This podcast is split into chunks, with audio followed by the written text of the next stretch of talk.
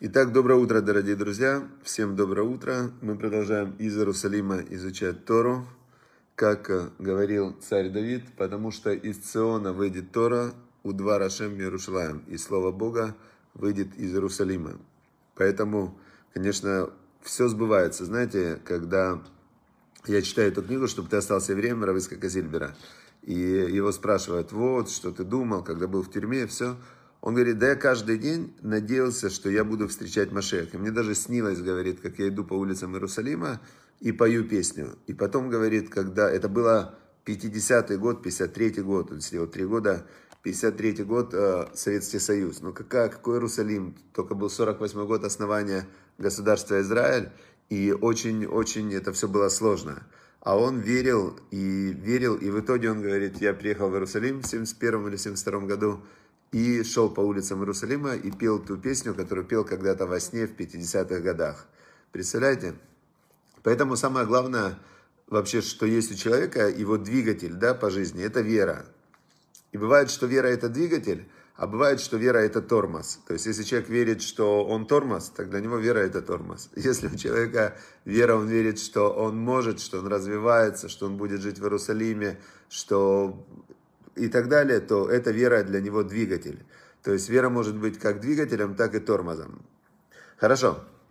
А мы продолжаем изучать законы Торы. Вначале про речь. Береги свою речь, говорит нам Рав Зелик Плистин. Хафец Хаим говорит, кто человек, который жаждет жизни? Это царь Давид говорил. Кто хочет все дни видеть только добро? Останови язык свой от зла и уста медабер мирма. Уста от обмана. Сур мира, отодвинься от зла. Ваасетов, и делай добро. Уэв шалом, люби мир, вратвеу, и гонись за миром. Все, вот рецепт счастливой жизни. Тут ничего не добавишь, не убавишь. Счастливая жизнь – это когда человек видит только добро, когда он говорит только добрые слова, и останавливает свой язык от обмана, и удаляется от зла, и делает добро. Все. Вот это жизнь, и ты тогда живешь полностью весь в добре. А есть люди, которые, он находится, например, в самом хорошем, вот в самой хорошей ситуации, и он найдет чему злиться. Такой был Аман. Аман, например, в Мегила Эстер. Он говорит, вот у него все было хорошо. А он говорит, мне вот все это не в радость. Там вот эти слова, способ мышления Амана, злодея. Мне, говорит, все не в радость, что у меня есть. Пока вместе, вот Мордехай, он мне не поклонится, да? Как говорили мудрецы в Пиркей Авот, есть такая мишна, что сина таава векавод мацим это адам мин алам. Сина, нет, кина, не сина, кина. Кина это зависть. Зависть, когда человек завидует тому, что есть у другого, а у него нет. Зависть. Таава, вожделение, когда человек хочет, даже у него это есть, но вожделение, вот обычно речь идет о вожделениях к еде, вожделениях к... с половым отношением и так далее, то вот эти вот вожделения, когда человек, на иврите есть такое слово красивое, баль атава, он баль тавник, то есть, ну вот он, знаете, есть такие люди, вот они вожделения, они обжоры, такие пьяницы, там, развратники и так далее. Так вот, зависть, вожделение и кого-то это почет.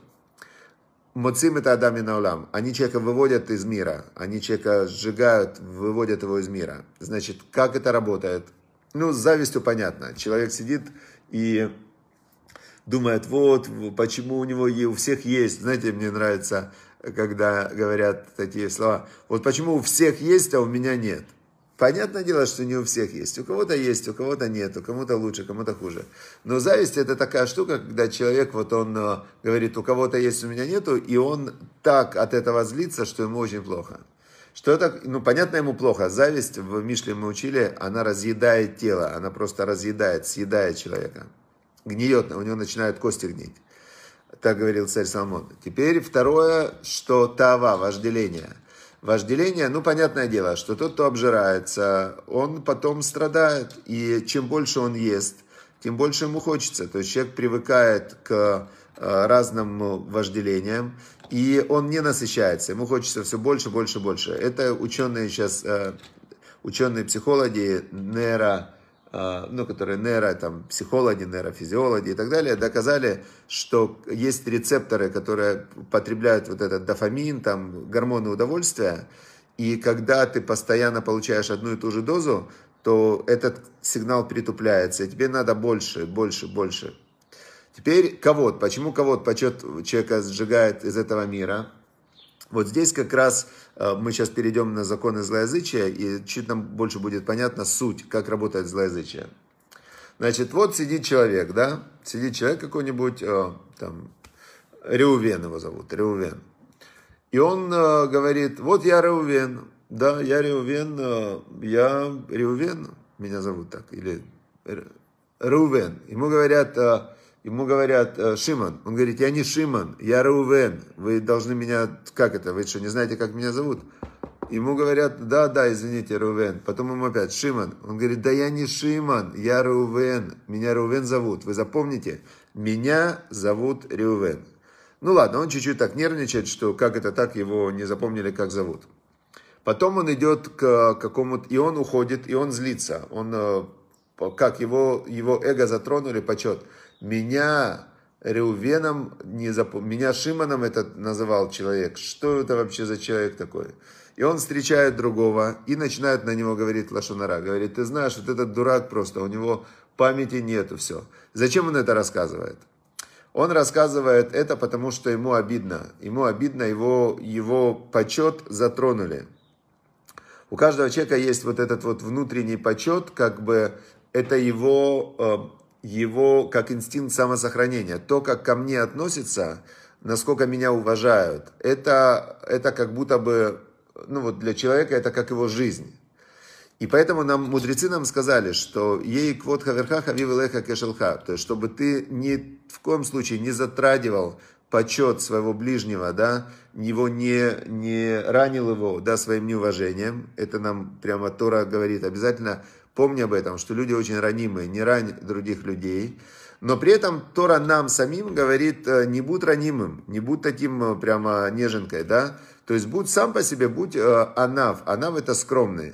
То есть какая тебе разница, назвали тебя Реувеном или Шимоном? Ты что, из-за этого еще расстраиваться будешь? Это иллюзия все и условность. То есть насколько Тора нам, видите, вот такой вот подход очень дифференцированный, очень различающийся.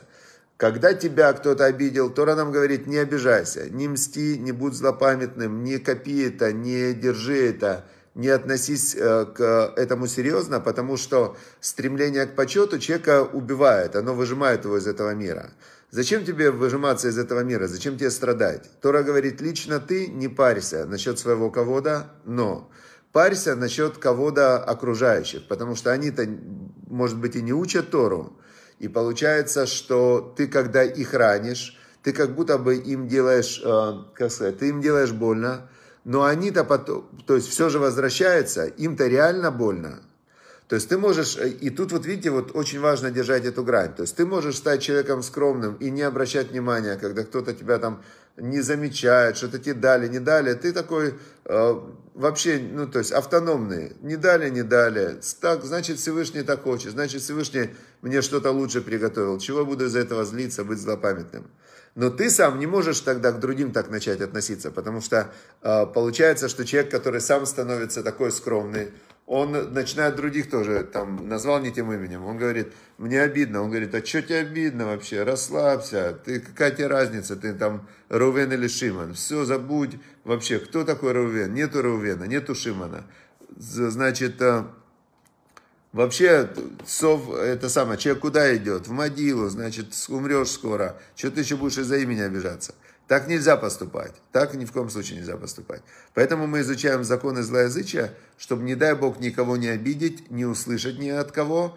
Но при этом сам человек, он должен уметь быть защищен от того, что на него кто-то делает ему плохо. Да, что было рефуа шлема всем близким, Нона Батамар, всем близким, которые у нас сейчас учат Тору, чтобы сила, духовная сила перешла к близким выздоравливающим, чтобы они все повыздоравливали. Все, быток шарху ле Исраэль, среди всех больных народов Израиля. Дальше, все, мы переходим изучение, мы находимся сейчас закон, нам Рав Зелик Плистин рассказал такую вещь. Не злословьте о невежде. Значит, невежда – это такой человек, который не учился. В еврейском мире, особенно в еврейском религиозном мире, вообще во всем еврейском мире очень ценится знание. Вот говорят, евреи – народ книги, и с детства там в нерелигиозном мире все время сделали там религия и математику. Да учи математику, типа математика тебе решит все вопросы в жизни. Вообще математика не решит все вопросы в жизни, просто голову надо чем-то занимать, и лучше учить математику, чем читать новости со злоязычием, да, там, со сплетнями, или смотреть сериалы или фильмы. Понятное дело, что математику учить лучше. Теперь, но евреи настоящие, которые евреи, да, они ценят больше всего знание Торы, потому что когда ты знаешь Тору, то тебе уже не важно, там, математика или не математика, ты знаешь, как мир работает. У тебя с хозяином мира связь, и ты проходишь жизненный путь, зарабатывая себе духовные баллы, которые самые ценные в этом мире, и которые можно потом конвертировать на счастье в любой сфере, да, в семье, в бизнесе и так далее. То есть Тора, она конвертируется в счастье, скажем так. Теперь дальше. Значит, если человек невежа, то тогда, если он не учит Тору, то в религиозном мире, конечно, такой человек называется, амарец, да, народ земли. То есть он как бы такой амарец, не... как это так? Вообще он не учит Тору. Это в религиозном мире. И когда, например, вот я вам скажу так, что нерелигиозные люди в Израиле, они называют себя светскими. Мы типа светские, такое смешное слово, светские. Религиозные называют их хилонимные. Хилонимные — это будничные такие, холита, как песок. То есть земляные такие. А они себя называют мы светские. А религиозных они называют ультраортодоксы. И для них эти ультраортодоксы просто какие-то дикие люди, которые вообще выглядят очень странно, потому что они не хотят ходить по магазинам и одевать рваные джинсы на себя, когда это модно. Они одеваются просто в черные брюки там, и пиджаки, как, вот эти они дикие, да, эти ультраортодоксы. Но ультраортодоксы, они, когда смотрят на человека, который не знает Шма Исраэль, который не понимает в законах злоязычия, они тоже смотрят и говорят, какие дикие люди вообще, какой кошмар, как они себя ведут, То есть нерелигиозные говорят про религиозных, что они дикие, а религиозные говорят, что нерелигиозные дикие. А получается, что говорит нам Тора, что нельзя про них тоже говорить лашон ара. Даже такого необразованного закон защищает от обид, полученных в результате злоязычия. Например, Семен потешается на дроне. Их общий друг Ле Бария упрекает его в злословии и говорит, зачем ты говоришь лашон ара про Рони? А тот ему говорит, а что ты волнуешься? Наш Рони такой невежда, что не в состоянии понять простейших комментариев в Раши на Пятикнижие. Возможно, Семен и прав, что он не может понять комментарии. Но злословие на Роне нельзя говорить. Все. Понятно, да? То есть, пускай человек, он не знающий, ничего, но нельзя про него над ним насмехаться. То есть, в принципе, Тора нас обучает очень с большим уважением относиться к почету ближнего, не затрагивать его. И здесь есть еще раз, смотрите, когда мы выполняем такие законы, то человеку нельзя воровать, да, и он смотрит, я могу украсть. Когда он крадет, что он делает? Он забирает у другого, то есть он делает зло другому. Но еще больше зло он делает себе, потому что когда он украл, то, что он украл, да, оно ему впрок не пойдет. Это яд.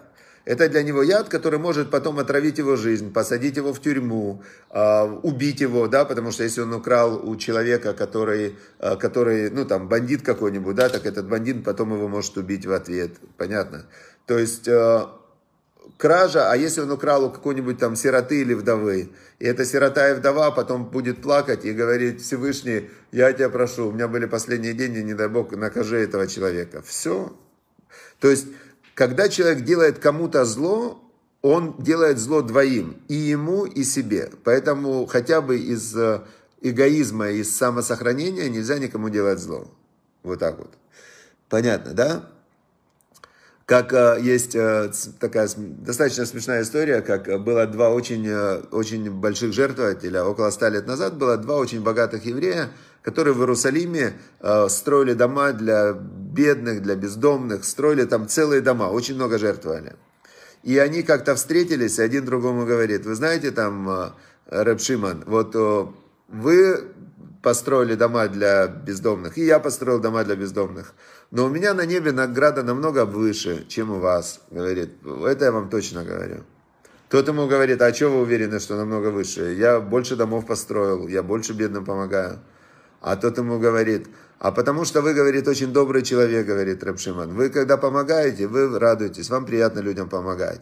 А я, говорит, когда кому-то помогаю, я, говорит, как будто палец себе отрезаю. Мне, говорит, так жалко денег, мне так, говорит, я так страдаю, что Всевышний видит мои страдания. И я уверен, что у меня награда выше, потому что чем больше страдания при выполнении заповеди, тем больше награда.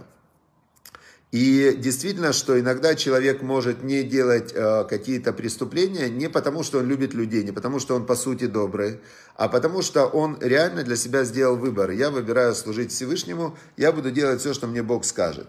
Возможно, потом, делая добрые дела, он тоже станет добрым. Возможно, что его, даже скорее всего, что его натура, его суть изменится.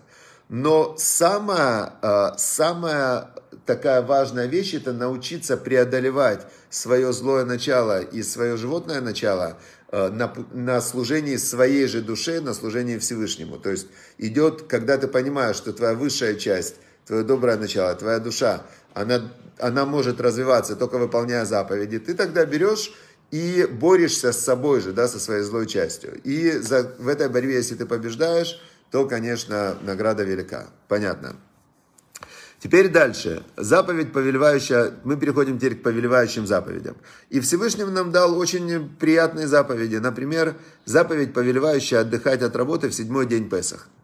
Как мы знаем, мы сейчас находимся в Песах, 3333 год от исхода из Египта. Как мы знаем, что каждый год обязательно 14-го Ниссана нужно собраться и кушать мацу, выпивать 4 стакана вина и рассказывать о том, как был исход из Египта. Потом 7 дней после этого называются полупраздничные дни. Нужно просто ходить в праздничной одежде, работать можно, но только ту работу, которая, невозможно ее не делать. Да? То есть нужно стараться себе сделать неделю каникул и неделю отдыхать, праздновать, ходить в гости, выпивать каждый день там по стаканчику вина, съедать по листу мацы. И 7 дней, но можно ездить, гулять и так далее. Теперь в седьмой день Бог сказал, в седьмой день тоже сделать как шаббат, только можно готовить еду. Он говорит, седьмой день опять посвятите тому, чтобы отключитесь максимально от забот этого мира. Работа, обычная работа, это тоже забота этого мира. И посвятите этот день полностью духовной работе, служению Богу. Что делают на седьмой день Песаха? Это единственный праздник на моей памяти, на который не написано, что надо делать. То есть всегда есть в Песах «Кушай мацу, рассказывай про исход из Египта». В Суккот «Сиди в суте» и тряси там лулавы, трог, 4 вида растений. В Шавуот есть там, например, есть симоним специальный порядок трапезы, как там, что нужно делать. И в Шавуот трубят в шафар. В седьмой день Песаха не сказал Всевышний, что делать. Мы просто должны собираться и праздновать, еще раз сделать как завершение вот этого вот цикла 7 дней исхода из Египта. И на седьмой день было расступление моря. Некоторые в этот день как бы представляют, что они проходят сквозь море, как было исход из Египта. На седьмой день как раз они подошли к морю, и расступилось море, и в этот день ходят, так поют песни, все как будто бы идут сквозь море. Хорошо, значит, понятный прекрасный праздник, и еще раз напомню, что когда Всевышний, вот эти дни, которые он установил как праздники, это повелевающая заповедь кушать в седьмой день Песаха отдыхать, то от работы, то мы создаем условия, при которых, это как в кинотеатре, чтобы увидеть фильм, надо выключить свет. То есть, если ты не выключишь свет, будет светло, и окна открыты, и шум, и идет еще свет на экран, чтобы увидеть фильм. Ты не увидишь фильм, у тебя будет все смазано, то есть не будет никакого впечатления. Но если ты выключишь свет, закроешь окна, создашь полную темноту и настроишься на этот фильм, то тогда ты можешь не просто увидеть фильм так по верхам, ты можешь вникнуть, понять, прочувствовать и так далее. Вот то же самое праздники, когда ты отключаешься, или шаббат, тот же самый эффект. Когда ты отключаешься от привычной рутины, от мыслей постоянных о заработке, о каких-то делах и так далее, то ты в этот момент, переносишься в новую реальность. И коротенький рассказ сегодня о том, вот мы сейчас живем, иногда расстраиваемся, иногда думаем, да, тяжело, конечно, мне заповеди соблюдать, вот, как же я 7-й день Песаха буду отдыхать-то, как же я, что, на море не поеду там, или в Израиле они, знаете, в шаббат, я же на море должен ехать, ну, так поедь в пятницу, а в пятницу я не могу, а работать должен, так что тебе важнее, работать должен, или шаббат тебе важнее, работать на Всевышнего, хочешь работать в пятницу, а в субботу ездить на море, тогда считаешь, что жизнь не удалась. Теперь давайте посмотрим, как работает, как раньше было. Рав Ицхак Зильбер рассказывает о своей жизни. Он 17-го года рождения, сын раввина, его папа был сын раввина, до царя Давида. Одна из самых великих семей в народе Израиля. Значит, в конце 20-х годов нас из квартиры выселили, говорит он. Значит, конец 20-х годов, ему около 10 лет. Папа был раввин и потому стал лишенцем. Его лишили права голоса и всех остальных прав. Детей лишенцев не принимали в вузы и на работу. Помню, значит, все, лишенец. Отца моего, раввина, как лишенца, отправили на принудительные работы далеко за город. И он каждый день проделал пешком путь. Многочасовой путь туда-обратно. Работал в поле. Другой работы ему, бывшему раввину, не полагалось. Иди работай в поле, ты же раввин, все, до свидания.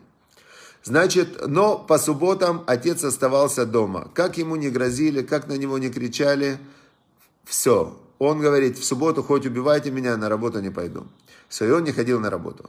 Следовало ожидать серьезных неприятностей. Однако потом отца все-таки освободили от этих работ по состоянию здоровья. Понятное дело, они молились, они старались, они писали, они просили. И по состоянию здоровья его освободили.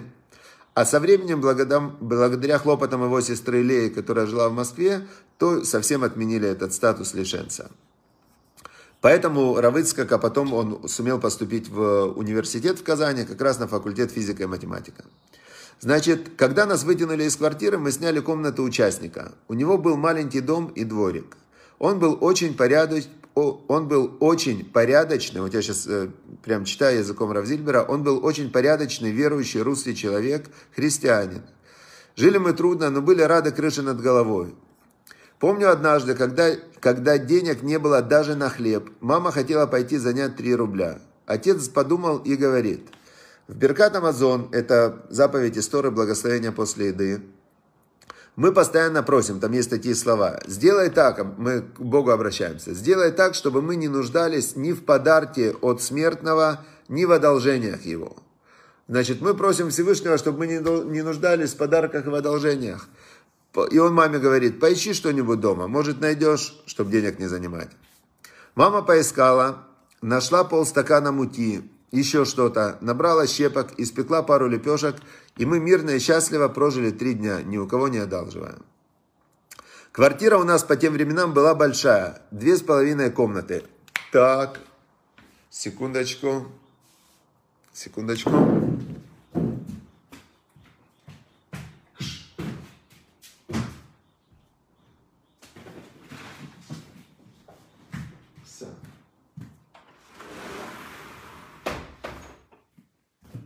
Извиняюсь. Это у меня тут есть тут у меня кот, который заходит в квартиру, у него игра такая, он заходит за диван и потом пытается на кухню. Вот есть смелый кот, вот есть коты разные, а этот кот смелый. Смелый и хитрый, он заходит спокойно, да. Представляете? Все, потом могу вам показать даже этого кота, посмотрите, вот он сидит. Я закрыл балкон. Ну вот, не стыдно тебе, кот? Все, коту не стыдно, он это проделывает часто. Хорошо, теперь, значит, давайте я дочитаю, тут осталось 2 строчки буквально. Вот эту вот комнатку они снимали, 2,5 комнаты, и очень важная вещь. Квартира у нас по тем временам была большая, 2,5 комнаты. Помню, каждый день мама возносила руки к небу и говорила, «Боже, благодарю тебя за то, что мы под крышей». Каждый день она радовалась тому, что у них есть крыша над головой. Представляете? То есть... Человек, он выбирает свое отношение. Он выбирает свое отношение, как ему относиться, То есть у них было, вы же видите, тяжелее жизни сложно себе представить. Но мама каждый день поднимала руки и говорила: «Господи, спасибо, что у нас есть крыша над головой». Но радость наша была недолгой. Где-то в 29-м году мы благоустроились, а в 30-м, спустя неделю после моей бар-мицвы, нас снова вытянули на улицу. Но я вам скажу так, что более счастливого человека, чем Рав Зильбер, я никогда в жизни не встречал, поэтому я вот такой, можно сказать, верующий за него, что я увидел человека, который реально был полностью прикреплен ко Всевышнему, и он был такой настоящий, честный и счастливый, что я понял, что другой способ жизни, он иллюзия. То есть только человек, который прикреплен ко Всевышнему, в любой ситуации, как бы жизнь ни поворачивалась, ему есть на что опереться, и Всевышний будет ему опорой. Поэтому я всем нам желаю, чтобы мы именно установили свою личную связь со Всевышним, чтобы Всевышний был для нас опорой.